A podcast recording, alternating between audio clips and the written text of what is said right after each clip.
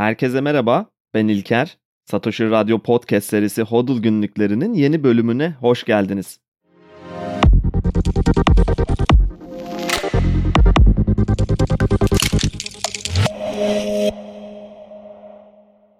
Bugün son zamanlarda özellikle Ethereum merge ile tekrardan tartışılmaya başlanan Proof of Work üzerine konuşacağız biraz. Proof of Work'ü Türkçe'ye iş kanıtı veya iş ispatı olarak çevirebiliriz. Proof of Stake için de kısaca hisse kanıtı veya pay kanıtı diyebiliriz. Fakat hangi sistemin daha iyi olduğuna karar vermeden önce bu iki konsepti daha iyi anlayabilmek için ne olduklarına daha yakından bakmamız lazım. Sadece düşünce bakımından karşılaştırırsak Proof of Work kısaca ben bu işi yaptım, işte harcadığım enerji de bu. O yüzden harcadığım enerji karşılığında sunduğum veri gerçeği gösterir diyor. Proof of Stake ise ben bu veri için varlığımın şu kadar kısmını bu işe yatırdım. Bu benim gerçeği göstermek için aldığım risk ve o yüzden de gerçeği sunuyorum diyor. Oldukça basite indirgeyerek bu şekilde tarif edebiliriz ama bu konseptlerin altında bundan daha fazlası yatıyor. Bugün genel olarak neden Proof of Work'e ihtiyaç duyarız ve gereklidir bunun üzerine duracağız ve tabii ki Proof of Stake ile karşılaştırmasını da yapacağız. Satoshi Nakamoto'nun Bitcoin makalesinden alıntı yaparak başlayalım. Çözmek istediği problemi şöyle açıklıyor. İnternet üzerinden alışveriş bugün neredeyse tamamen güvenilir bir üçüncü taraf olarak elektronik ödemeleri işleyen finansal kurumlara bağımlı hale geldi. Bu sistem çoğu işlem için oldukça iyi çalışıyor olsa da hala güvene dayalı bir model olmanın zayıflığını barındırıyor. Finansal kurumlar anlaşmazlıkta arabuluculuktan kaçamadıklarından tamamen geri dönüşü olmayan işlemler gerçekte mümkün değil. Arabuluculuk hizmetinin gideri işlem giderlerini yükseltir ve mümkün olan en küçük işlem miktarını sınırladığı için küçük ödeme işlemlerini engeller. Bunun yanında geri döndürülemeyen hizmetler için geri döndürülemeyen ödeme alma imkanının olmaması daha da masraflıdır. İşlemi geri döndürme ihtimaliyle birlikte güvenme ihtiyacı da artar. Satıcılar müşterilerine şüpheyle bakmalı ve başka bir durumda ihtiyaç duyulabilecek bilgiden fazlasını vermeleri için zorlamalıdır belli bir oranda dolandırıcılık kaçınılmaz kabul edilir. Bu maliyetler ve ödeme belirsizlikleri yüz yüze alışverişte fiziksel para kullanımıyla giderilebilir ancak güven duyulan bir üçüncü taraf olmadan bir iletişim kanalı üzerinden ödeme yapılabilecek bir mekanizma bulunmamaktadır diyor. İşte Satoshi'nin makalesinin giriş bölümünde bahsettiği problemin çözümünün kalbinde Proof of Work yatıyor. Proof of Work sisteminin altında yatan şey ise değiştirilemez bir gerçeklik yaratma fikri.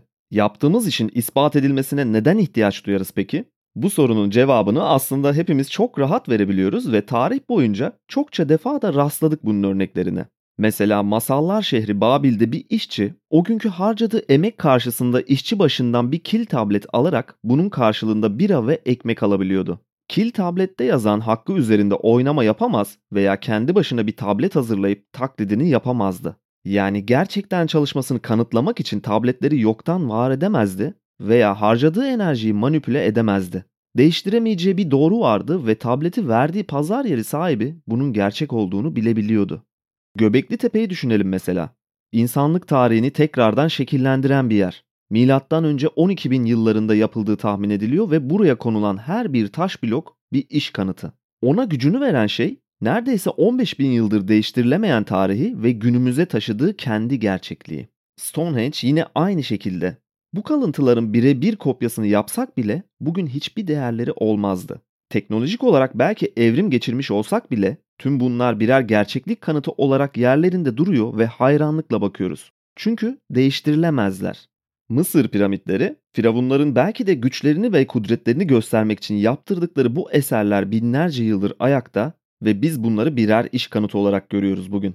Bu noktada ufak bir parantez açmak istiyorum. Genellikle geçmişin uygar toplulukları, Doğulular ve Afrikalıların yapıtları günümüzde gelişmiş ülkeler tarafından uzaylı yapımı gibi lanse edilmesi kişisel olarak beni çok rahatsız ediyor. Burada ufak bir aşağılama ve küçük görme alt metni hissediyorum. Nedense kimse Stonehenge için uzaylı yapımı demezken bugün hala piramitlerin insanlar tarafından yapılamayacağına yönelik fikir altyapıları oluşturuluyor. Burada büyük bir ırkçılık ve aşağı görme var. Çünkü Mısırlılar kendi kendilerine böyle hayret uyandırıcı yapıtlar inşa edemez alt metni var. Aynısı Çatalhöyük veya Göbekli Tepe için de geçerli. Bu iş kanıtları orada duruyor fakat biz bir aldatmaca olduğu şeklinde yönlendirilmeye çalışıyoruz. Benzer kalıntılar Avrupa veya Amerika'da bulunduğunda buradaki toplulukların becerisi ve yeteneklerinden söz ediliyor. Neyse konumuz bu değil. Değiştirilemezlik değişik bir fikir. Bir kere buna inanmak çok güç. Her şey değişime uğrar zamanla sonuçta. Doğanın kanunu olarak bile kabul edebiliriz bunu çünkü çevremizde her şey zamanla değişebilir ya da değiştirilebilir. Evren, atomlar, uzayın genişliği ve büyüklüğü sürekli değişen şeyler. Sanırım ışık hızı hariç değiştirilemez bir sabitlikten söz etmek pek mümkün değil. O yüzden bu değiştirilemez bir sabitlik fikri daha çok düşünsel bir yaklaşım. Özellikle de insan eliyle yapılıyorsa. Ayrıca insanlığın kendisi değişim ve gelişim üzerine kurulu. Evrenin sabitleri ve yasaları gibi sabitler harici değiştiremeyeceğimiz çok az şey olduğunu biliyoruz bugün artık. Eğer bir mesafe için kendimize bir ölçek hazırlamak istesek, en sabit değişmezden en değişkene bir skala yapsak, bundan 200 yıl önce araba olmadığı bir dönemde atla 3 günlük mesafe ya da yürüyerek 10 günlük yol gibi değişkenlerimiz olurdu. Teknolojimiz ilerledikçe bu sabit değişmez mesafeler zamanla araçla bir güne, balonla 16 saate, uçakla 1 saate kadar düştü. Ve değişim sürekli devam ediyor. Değiştiremediğimiz çok az şey var. 2009 yılının hemen başında bu sabitlik ölçeğimizde yeni bir değişmezle tanıştık. Hatta bu tarihte bu insan ölçeğinin en uç noktalarına oturan yeni bir protokol sunuldu diyebiliriz. Üzerinden henüz 13 yıl geçti fakat şimdi anlamaya başlıyoruz ki neredeyse hiçbir şey Bitcoin kadar değiştirilemez bir sabitlik sunmuyor. Özellikle dijital dünyada. Işık hızını fiziksel olarak değişmez sabit olarak kabul edersek Bitcoin'i bunun tam benzeri olarak dijital bir sabitlik kabul edebiliriz. Sadece dar bir bakış açısından ki bunu ileride daha da açacağız. Bu dijital ölçeğe baktığımızda ve bu ölçeğin en sonuna Bitcoin'i yerleştirdiğimizde onun arkasında kalan hemen her şeyi değiştirilebilir bir gerçeklik algısı olarak görebiliriz. Bu değiştirilemez gibi görünen güçlü sandığımız sistemlerin bugün en ünlüsü Ethereum. Peki Bitcoin'i diğerlerinden ayıran ya da bu değiştirilemezlik ölçeğinde en sona koyan ona bu gücü veren şey nedir? Satoshi'nin makalesinde paylaştığımız bölümde de anlattığı gibi kanıtlanabilir iş gücü bunu sağlıyor. Proof of work yani. Günümüzde herkes bu durumu biraz da farklı algılıyor diyebiliriz ve bu sorduğumuz soruya direkt blockchain yanıtının pek de düşünülmeden verildiğini söyleyebiliriz. Tüm blokların bir zincir halinde birbirine eklendiğini ve ta en başına Genesis blok dediğimiz ilk bloğa kadar birbirini takip eden bir bağlantı olduğunu söyleriz ve eğer herhangi bir noktada bu blok tarihinin bir zamanında değişiklik yapmaya kalkışırsanız bu fark edilir ve değişiklik yapmanız engellenir deriz. Ama bu oldukça eksik bir cevap olur. Bitcoin blok zincirine bu değiştirilemez özelliğini sağlayan şey zincirin kendisi değil, arkasındaki iş kanıtı. Ve bu durum daha en başından anlamamız gereken çok ince bir detay. Ayrıca türünün ilk örneği Bitcoin makalesinde blockchain kelimesinin bir kez bile geçmediğini belirtmek lazım. Bu sonradan bizim koyduğumuz bir isim. Hatta Satoshi buna Proof of Work Chain diyor makalede birçok kez. Şu ana kadar bu zincir dışarıdan bir baskıyla değişime uğramadan 13 yıldır devam ediyor. Bunun aksine Ethereum bir kez çok ciddi bir hack yaşadı ve Ethereum Classic ve Ethereum olarak ikiye ayrılarak yoluna devam etti. Bunun üstüne de çok ciddi soft fork dediğimiz değişiklikler merkezi müdahalelerle yapıldı. Ayrıca sadece Ethereum içinde geçerli değil bu durum. Birçok coin aynı benzer şeyleri yaşadı. Luna Coin en son noktasında blok zinciri durdurdu. Blok zincir durdurmak. Her 10 dakikada bir ya da zaman süresi neyse her 5 dakikada, her 2 dakikada bir kendi kendini ispatlayan ve sürekli üstüne koyan, zinciri güçlendiren, gerçeklik kanıtı sağlayan bir blok zincirin nasıl durdurulabileceğini bir hayal edin. Bitcoin için geçerli değil bu durumlar. İşte bunu sağlayan şey Proof of Work. Eğer 10 yıldan uzun süredir değişmez olarak kalabiliyorsa bunu belki 50 yılda gerçekleştirebilir. Ya da 100 yıl gerçekleştirdiğini düşünün. 1000 yıl gerçekleştirebileceğini hayal edin. İşte o zaman dijital dünyanın Stonehenge'i ya da piramitleri olabilir. Dijital dünyada değiştirilemez bir tarih sayfası değişik ve derin bir fikir. Bunu sağlayan Proof of Work konsepti Satoshi Nakamoto tarafından icat edilmedi üstelik. Hal Finney icat etti diyebiliriz belki. Ki kendisine daha başka bir zaman yeri geldiğinde mutlaka daha detaylı girmemiz gerek. Yakalandığı ölümcül hastalık yüzünden tamamen ölümü tercih etmek yerine kriyojenik dondurma yöntemiyle bedenini dondurup bir gün tekrar canlandırılabileceğini düşünüyor ve şu anda bir laboratuvarda o günü bekliyor Halfini. Dijital dünyada ilk defa Proof of Work konseptini yaratmaya çalışan kişi ayrıca. Aynı zamanda Satoshi'nin ilk coin transferini yaptığı kişi ve onun dışında Bitcoin protokolünü çalıştıran ilk kişi olarak biliniyor. Fakat bugün konumuz kendisi değil, ondan çok daha öncesinde aslında binlerce yıllık bir geçmişe sahip iş ispatı düşüncesi. Gerçekten de Proof of Work aslında medeniyetimizin çok uzun bir süredir önemli bir parçası. Bunu düşünelim bir hep birlikte. Piramitler, Çin Seddi, Davut heykeli, Göbekli Tepe hepsi birer iş kanıtı. Bu yapıtların aslında hepsi temele indirgersek iki önemli sebepten var oldu. Hepimizin bildiği görünen amaçları yanında daha da önemli içsel bir amaç yatıyor hepsinin altında. Piramitler mesela Tanrı Kral Firavunların ilahi güçlerinin bir tezahürü olarak inşa edildi. Ebedi dinlenme yerleri olarak yapıldı. Fakat bunun yanında söylediği çok daha önemli bir şey var bu yapıların. Medeniyetimize iyi bakın. Neler yapabileceğimizi iyi anlayın diyorlar. Çin Seddi Türklerin işgaline karşı korunmak için yapıldı. Fakat yine altında çok daha derin bir anlam yatıyor. Uzaydan bile görünebilen belki de en fazla enerji harcadığımız insanlık eserlerinin birinden bahsediyoruz. Bakın biz bu taşları büyük bir enerjiyle ve kilometrelerce uzunlukta, metrelerce yükseklikte dizip hiç kimsenin yıkamayacağı bir sur yapabiliriz diyorlar. Tarihe değiştirilmesi çok zor notlar düşmek istiyorlar. Kendinden sonraki gelecek medeniyetlere ve belki de bilinçli bir şekilde binlerce yıllık insanlık tarihimize yapılan bir güç bildirgesi gibi ayakta duruyor bugün bu yapıtlar. Bu yapıları sadece lafla inşa edemezsiniz. Ya da kaynak kullanmadan, enerji harcamadan bir anıt gibi dikemezsiniz. Binlerce işçi çalıştırmadan, onları beslemeden, on yıllarca emek harcamadan bu iş kanıtlarını tarihe not düşemezsiniz. İşte o yüzden bu kadar değerliler. Çölde seyahat eden bir devenin üstünde Kahire yakınlarından geçmekte olan birisi herhangi bir noktadan bu piramitlerden birini görebilir ve hayrete düşer. Çin üzerinden belirli bir rotadan uçakla geçerken Çin Seddi'ni görebilirsiniz. Ya da alçak yörüngede bulunan uluslararası uzay istasyonundan bile bu yapıyı görüp heyecana kapılabilirsiniz. Çünkü anlarsınız ki bu yapıların yapılması inanılmaz derecede zor ve bunu kolay yoldan ucuz bir şekilde inşa edemezsiniz. İşte bu gibi yapıların arkasındaki asıl güç Proof of Work. Binlerce taşın kilometrelerce taşınması, tonlarca ağırlığın parçalanması ve blok kalıplar halinde üst üste konulmasıyla değiştirilemez bir gerçeklik yaratabilirsiniz. Ve bunu medeniyetimiz boyunca defalarca gördük fiziksel dünyada.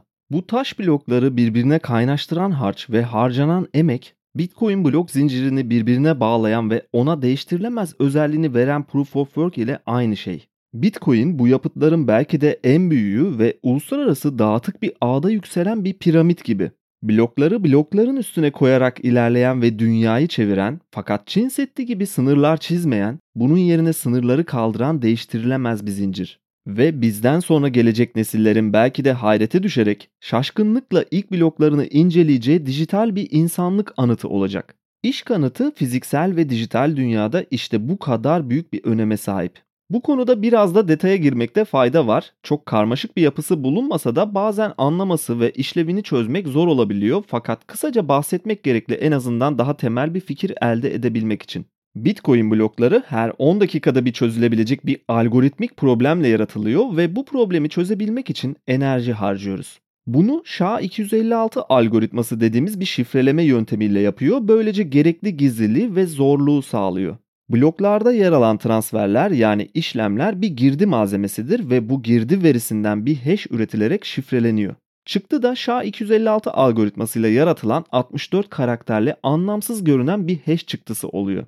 Bir blokta yer alan tüm işlemler bu şekilde kriptografinin gücüyle şifrelenip sonrasında Merkle ağacı dediğimiz yöntemle birbirine bağlanıyor ve her işlemin ayrı olan çıktısı tekrar birleştiriliyor. Mesela birinci ve ikinci transferlerin ayrı hash'leri birleştirilerek yine SHA-256 ile şifrelenip 1 artı 2 için yeni bir hash yaratılıyor. Üçüncü ve dördüncü transfer için yine aynısı. Sonrasında 1 artı 2 ve 3 artı 4 işlemleri bu sefer tekrar tek bir hash değerine indirilip yeniden tek bir hash oluşturuluyor. Bu Merkle ağacı dediğimiz bir yöntem. Tüm blok bu şekilde tek bir hash'e indirgeniyor ve bu da blok hash'ini oluşturuyor. Bu hash sistemini aslında parola sistemi gibi düşünebiliriz basit anlatmak gerekirse.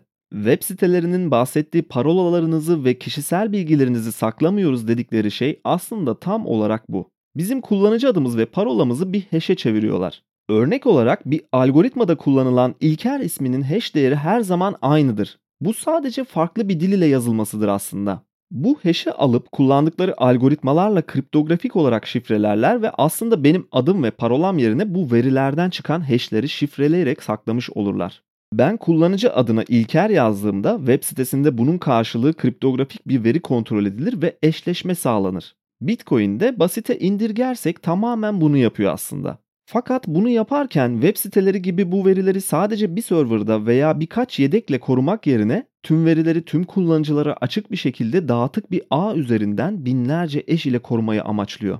İşte tam bu noktadaki güven problemini çözmüş oluyor böylece. Üçüncü bir tarafa katıksız gerekli güven mekanizmasını ortadan kaldırıyor.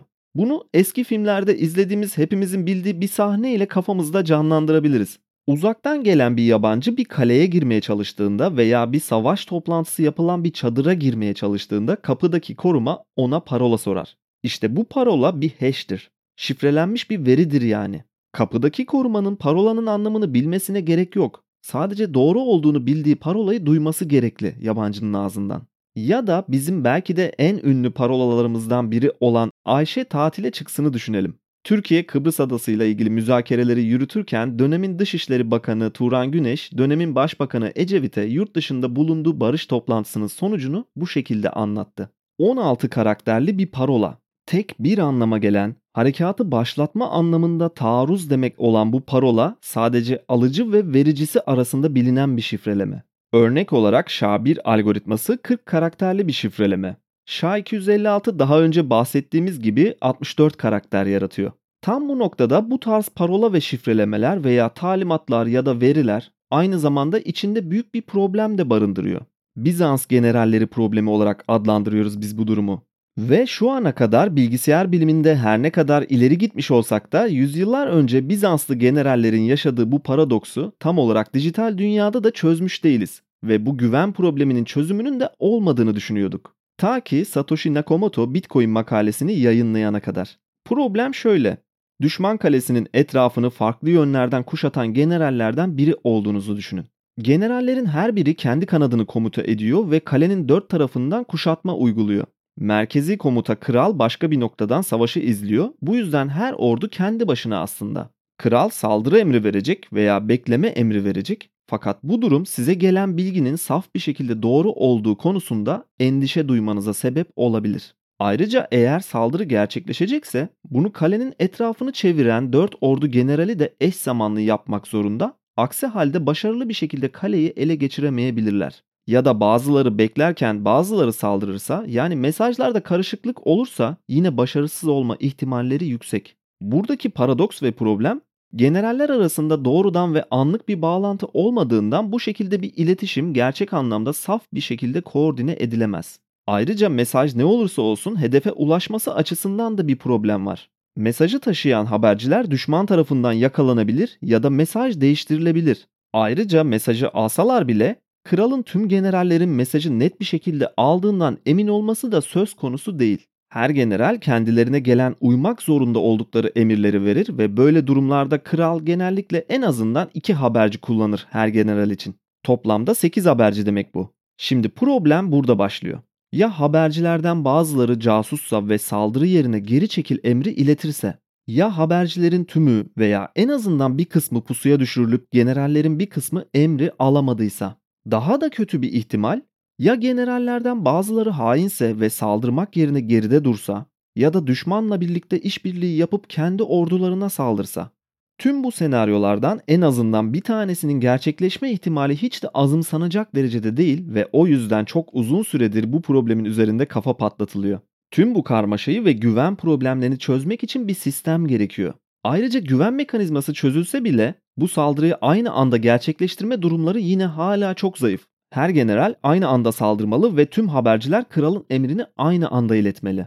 Ya da en azından haberci kralın belirlediği zamanı generale iletmeli fakat bu sefer de sabah gün doğumu zamanı belirlendiğinde bu sefer kral mesajın ulaşıp ulaşmadığından emin olmayabilir. General krala haberciyi tekrar gönderip emir aldığı bilgisini vermesi lazım. Bu durumda da general krala geri gönderdiği habercinin ulaşıp ulaşamadığını bilemeyebilir. Kralın generale tekrar bildirimi aldığının bildirimini geri göndermesi lazım. Generalin tekrar krala bildirimin bildirimini aldığının bildirimini bir daha geri göndermesi gerekli bu durumda da. Bu şekilde yüzlerce kez ileri geri bildirimde bulunulsa bile her seferinde onayın onayı mutlaka gerekli olacaktır yine de. Sanırım nereye varmaya çalıştığımı anlıyorsunuz bu şekilde. Bu hiçbir şekilde mümkün değil. Bugün WhatsApp'ta görüldü mekanizması işte bunu sağlıyor fakat bunun için merkezi bir otoriteye ihtiyaç duymamız gerekiyor. Ya da mail gönderirken iletildi, okundu bilgisi istemek yine aynı problemin bir dışa vurumu. Aynı problem spam mailler için de geçerli. Gerçekten spam olup olmadığını anlayabilmek kimi zaman zorlaşabiliyor. Mail içindeki bilginin doğruluğuna güven konusunda problem yaşıyoruz. Hatta gelen mail gerçek bile olsa bu problemi hissedebiliyoruz zaman zaman.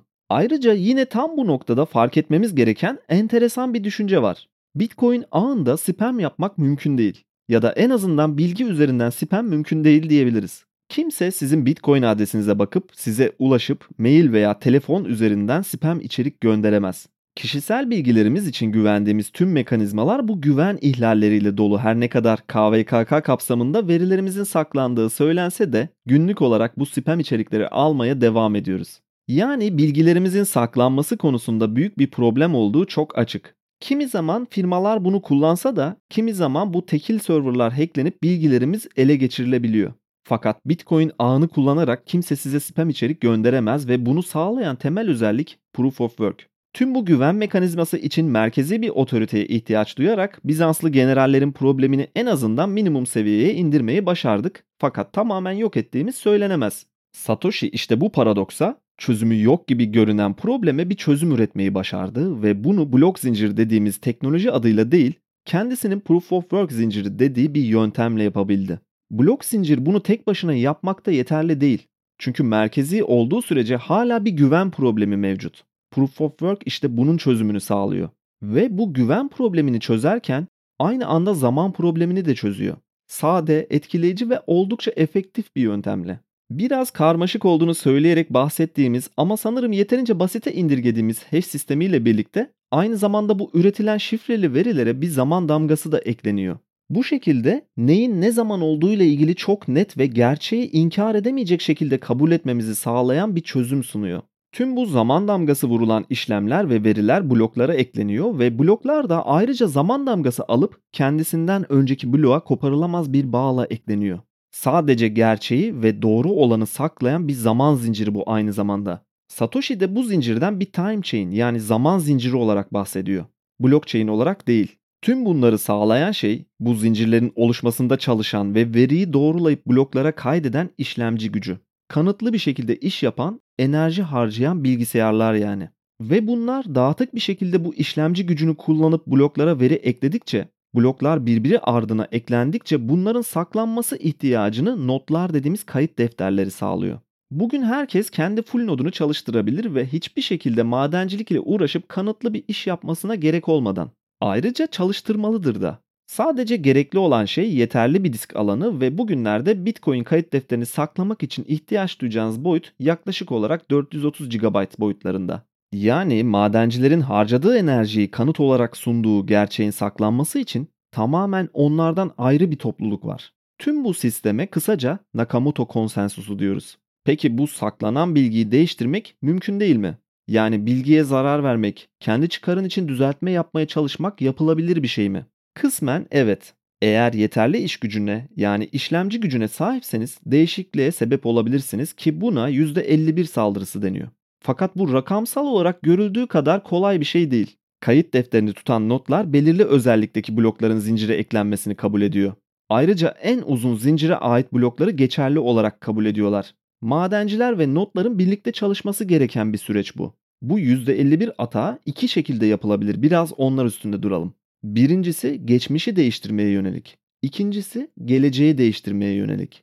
Geçmişi değiştirmeye çalışmak çok daha zahmetli olacaktır. Çünkü belirli bir zamana dönüp bir şeyi değiştirmek için o zamana kadar gelen tüm zinciri değiştirmeniz gerekli ve en uzun zincire sizin sahip olmanız gerekli notlar tarafından kabul görmek için. Ayrıca tabii %51 işlemci gücünü atlamayalım. Şu anda A'daki işlemci gücü 200 exahash civarlarında. Eğer bu A'ya sıfırdan giriyorsanız size gerekli olan güç 200 exahash üzerinde demek bu. Çünkü toplamda 400 exahash olacak siz giriş yapınca. Ya da daha kolay senaryo zaten A'daki mevcut işlemci gücünün %51'ini ele geçirdiğinizi varsayalım.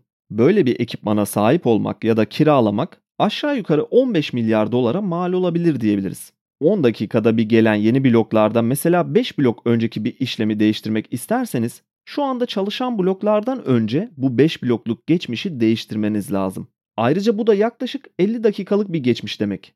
Aşağı yukarı sadece 1 saatlik geçmiş için 15 milyar dolar bir yatırım yapmak çok da mantıklı değil sanırım. Eğer bu maliyeti göze aldıysanız çok farklı istekleriniz var demektir. Belki bir yıllık, belki 3 yıllık tüm işlemleri değiştirmek istiyor olabilirsiniz. Ve bunu yapabilmek de neredeyse imkansız. Çünkü siz geriye doğru kazdıkça asıl dürüst zincir ilerlemeye devam edecek ve ona yetişmeniz neredeyse imkansıza yakın. Çünkü 2 haftada bir blok zorluk dereceleri ayarlanacak. Bu zorluk derecesi konusuna geleceğiz ileride ve sizin katılımınızdan dolayı zorluk yükselecek, maliyetleriniz artacak ve ayrıca tüm bunları yaparken sizin de neredeyse gitmek istediğiniz geçmiş zaman kadar çalışmanız gerekecek. Bir yıl geçmişi değiştirebilmek için bir yıl boyunca hiçbir blok ödülü almadan 15-20 milyar dolarlık ekipman kullanıp bunların bakımını yapıp tükettiği enerji maliyetlerini de karşılamanız gerekecek. Kısaca geçmişte harcanan ve bileşik olarak üst üste eklenen toplam enerjiden daha fazlasını tekrardan yaratarak bloklara yerleştirmeniz gerekiyor.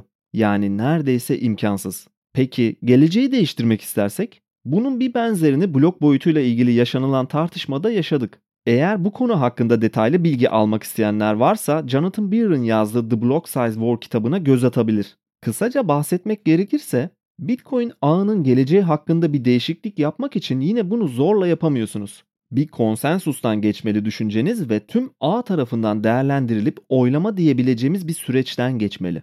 Taproot güncellemesinde, Segwit güncellemesinde bunları gördük. Soft fork ve hard fork olarak ikiye ayrılıyor bu güncellemeler. Soft olanlar yumuşak geçiş dediğimiz bir konsensus şeklinde karara bağlanıyor. Hard fork ise zorlama olarak değerlendirebiliriz ve diğer kripto paraların aksine Bitcoin'de bu tarz geçişlere yer yok. Bitcoin Gold, Bitcoin Cash gibi çatallanmaların hepsi birer hard fork olarak gerçekleşti ve çoğunluk tarafından kabul görmedi. Bunlardan en ünlüsü de blok boyutlarını arttırmaya yönelik yapılan Segwit 2x ve Bitcoin Cash çatalları. Madencilerin kendilerini tüm ağın sahibi olarak görme gibi bir yanılgıya düşerek yapmak istedikleri bu değişiklikler notlar ve topluluk tarafından kabul görmedi ve belirli bir süre çoğunluğu elde etmiş olsalar bile bu işlem gücüyle birlikte Bitcoin ağında bir değişiklik yapabilmeleri mümkün olmadı. Buna kısaca Latince bir alıntı olan vires in numeris diyoruz. Sayıların, rakamların gücü anlamına geliyor.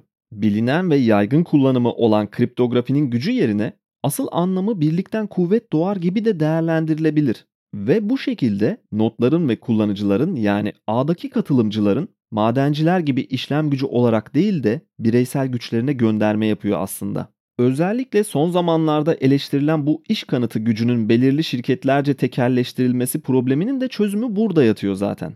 Bitcoin ağının sadece birkaç madencilik şirketi şemsiyesi altında belki de 3-4 şirketin toplam işlemci gücünün %50'sinden fazlasını elinde bulundurmasına bir tehlike olarak bakılıyor. Fakat artık dışarıdan gelen bu yanıltıcı yorumlar yerine madenciler biliyor ki onlar sadece ağda çalışan birer işçiler. İş kanıtı sunup ödül kazanmaktan başka bir yetki hakları bulunmuyor ve bunu zor yoldan çok iyi bir şekilde öğrendiler. Ayrıca başlarda bahsettiğimiz bu iş kanıtı için çalışan madencilerin hash çözümlemeleri için merkezileşmesi durumuna da girmek lazım.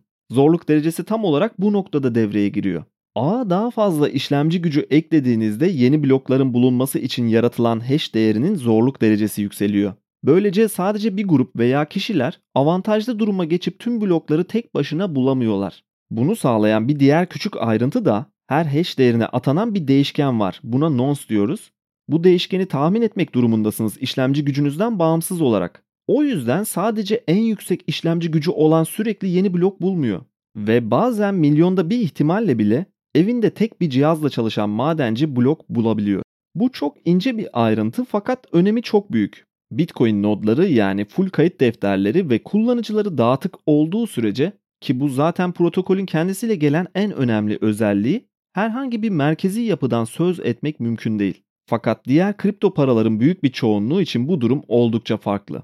Örneğin yeni merge güncellemesiyle Proof of Stake altyapısına geçen Ethereum için bu merkezileşme eleştirileri başladı bile. Çünkü stake edilen Ether'lerin büyük bir çoğunluğu kripto borsalar tarafından merkezileşmiş durumda ve bunu kullanıcıların varlıklarıyla kendileri adına yapıyorlar. Oldukça tehlikeli bir durum. Yine teknik kısımlara biraz daldık ama Proof of Work konusunu biraz da olsa anlayabilmek için bu gerekli.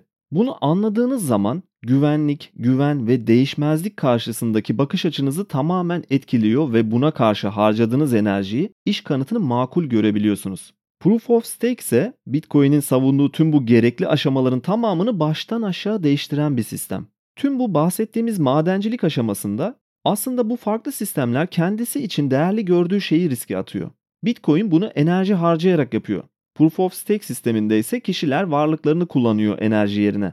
Elimdeki Ether'leri stake ediyorum ve bana bir sonraki bloğun gerçeğe taşıyacağı konusunda güvenebilirsiniz diyor. Ya da geçmişi değiştirmeyeceğim konusunda. Ve bu varlığımı riske attığım için bu işlem onayları sürecinde belirli bir komisyonla çalışacağım diyor. Tam bu noktada enteresan bir düşünce var aslında. Proof of Work aslında bir Proof of Stake. Fakat Proof of Stake aynı zamanda bir Proof of Work değil. Hemen hızlıca açıklayalım bunu çünkü çok önemli bir nokta. Bitcoin ağında madenciler yeni bir blok bulduğunda bunu dikkatlice tüm kurallara uyarak yapıp geçmiş blokların üstüne koyarken bir işlemci gücü harcıyor. Ve eğer dürüst davranmazsa notların bu bloğu kabul etmeyeceğini ve tüm enerjisini boşa kaybedeceğini çok iyi biliyor. Yani madenci aslında işlemci gücünü ve bunun için gerekli olan elektrik gücünü ve onun için gerekli olan yatırımını, parasını stake etmiş oluyor. Fakat Proof of Stake algoritmasında bu çok daha farklı bir şekilde gerçekleşiyor.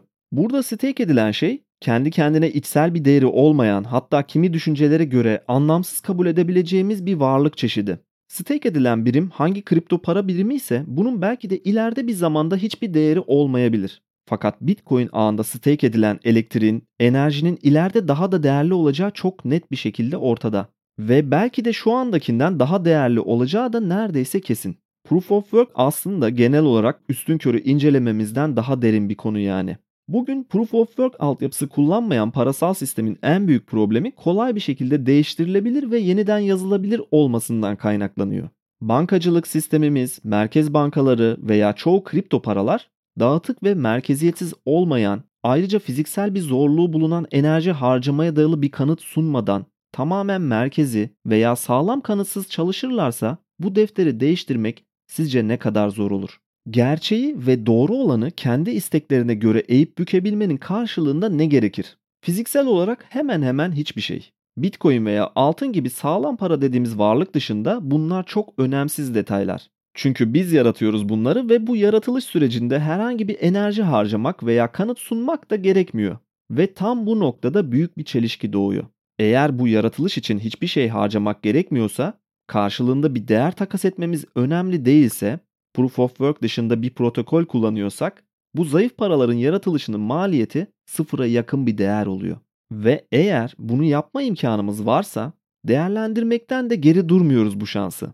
Ve bu ihtimalimiz var olduğu sürece çıkarlarımıza göre eğip bükebiliyoruz gerçeği. Tarih bile buna göre şekilleniyor ve kazananların yazdığı yeni bir gerçekliğe bürünüyor. Ya da yeterince enerji harcamak ihtiyacı duyulmadığından geçmişten bir gerçeklik değiştirilip günümüz etkilenebiliyor. İş kanıtı gerçeğin ve doğrunun içine geri döndürülemez bir şekilde enerji gömerek bunu zincirlerle birbirine bağlayan ve değiştirilmesi neredeyse imkansıza yakın bir gerçeklik yaratan elimizdeki nadir teknolojilerden biri. George Orwell 1984 romanında bu konuyu çok güzel yorumluyor ve onun çaktığı selamı biz de verelim. Geleceğe ya da geçmişe. Düşüncenin özgür olduğu, insanların birbirinden farklı oldukları ve yapayalnız yaşamadıkları bir zamana gerçeğin var olduğu ve yapılanın yok edilemeyeceği bir zamana, tek düzen çağından, yalnızlık çağından, büyük birader çağından selamlar. Yeni şeyler söyleyene dek bu haftalık HODL günlüklerinin sonuna geldik. Satoshi Radyo ve Satoshi TV hesapları üzerinden programı takip etmeyi ve beğendiyseniz paylaşmayı unutmayın lütfen. Ayrıca bildirimleri açarsanız birbirinden farklı içeriklerden daha verimli bir şekilde haberdar olabilirsiniz. Bir sonraki bölümde görüşmek üzere.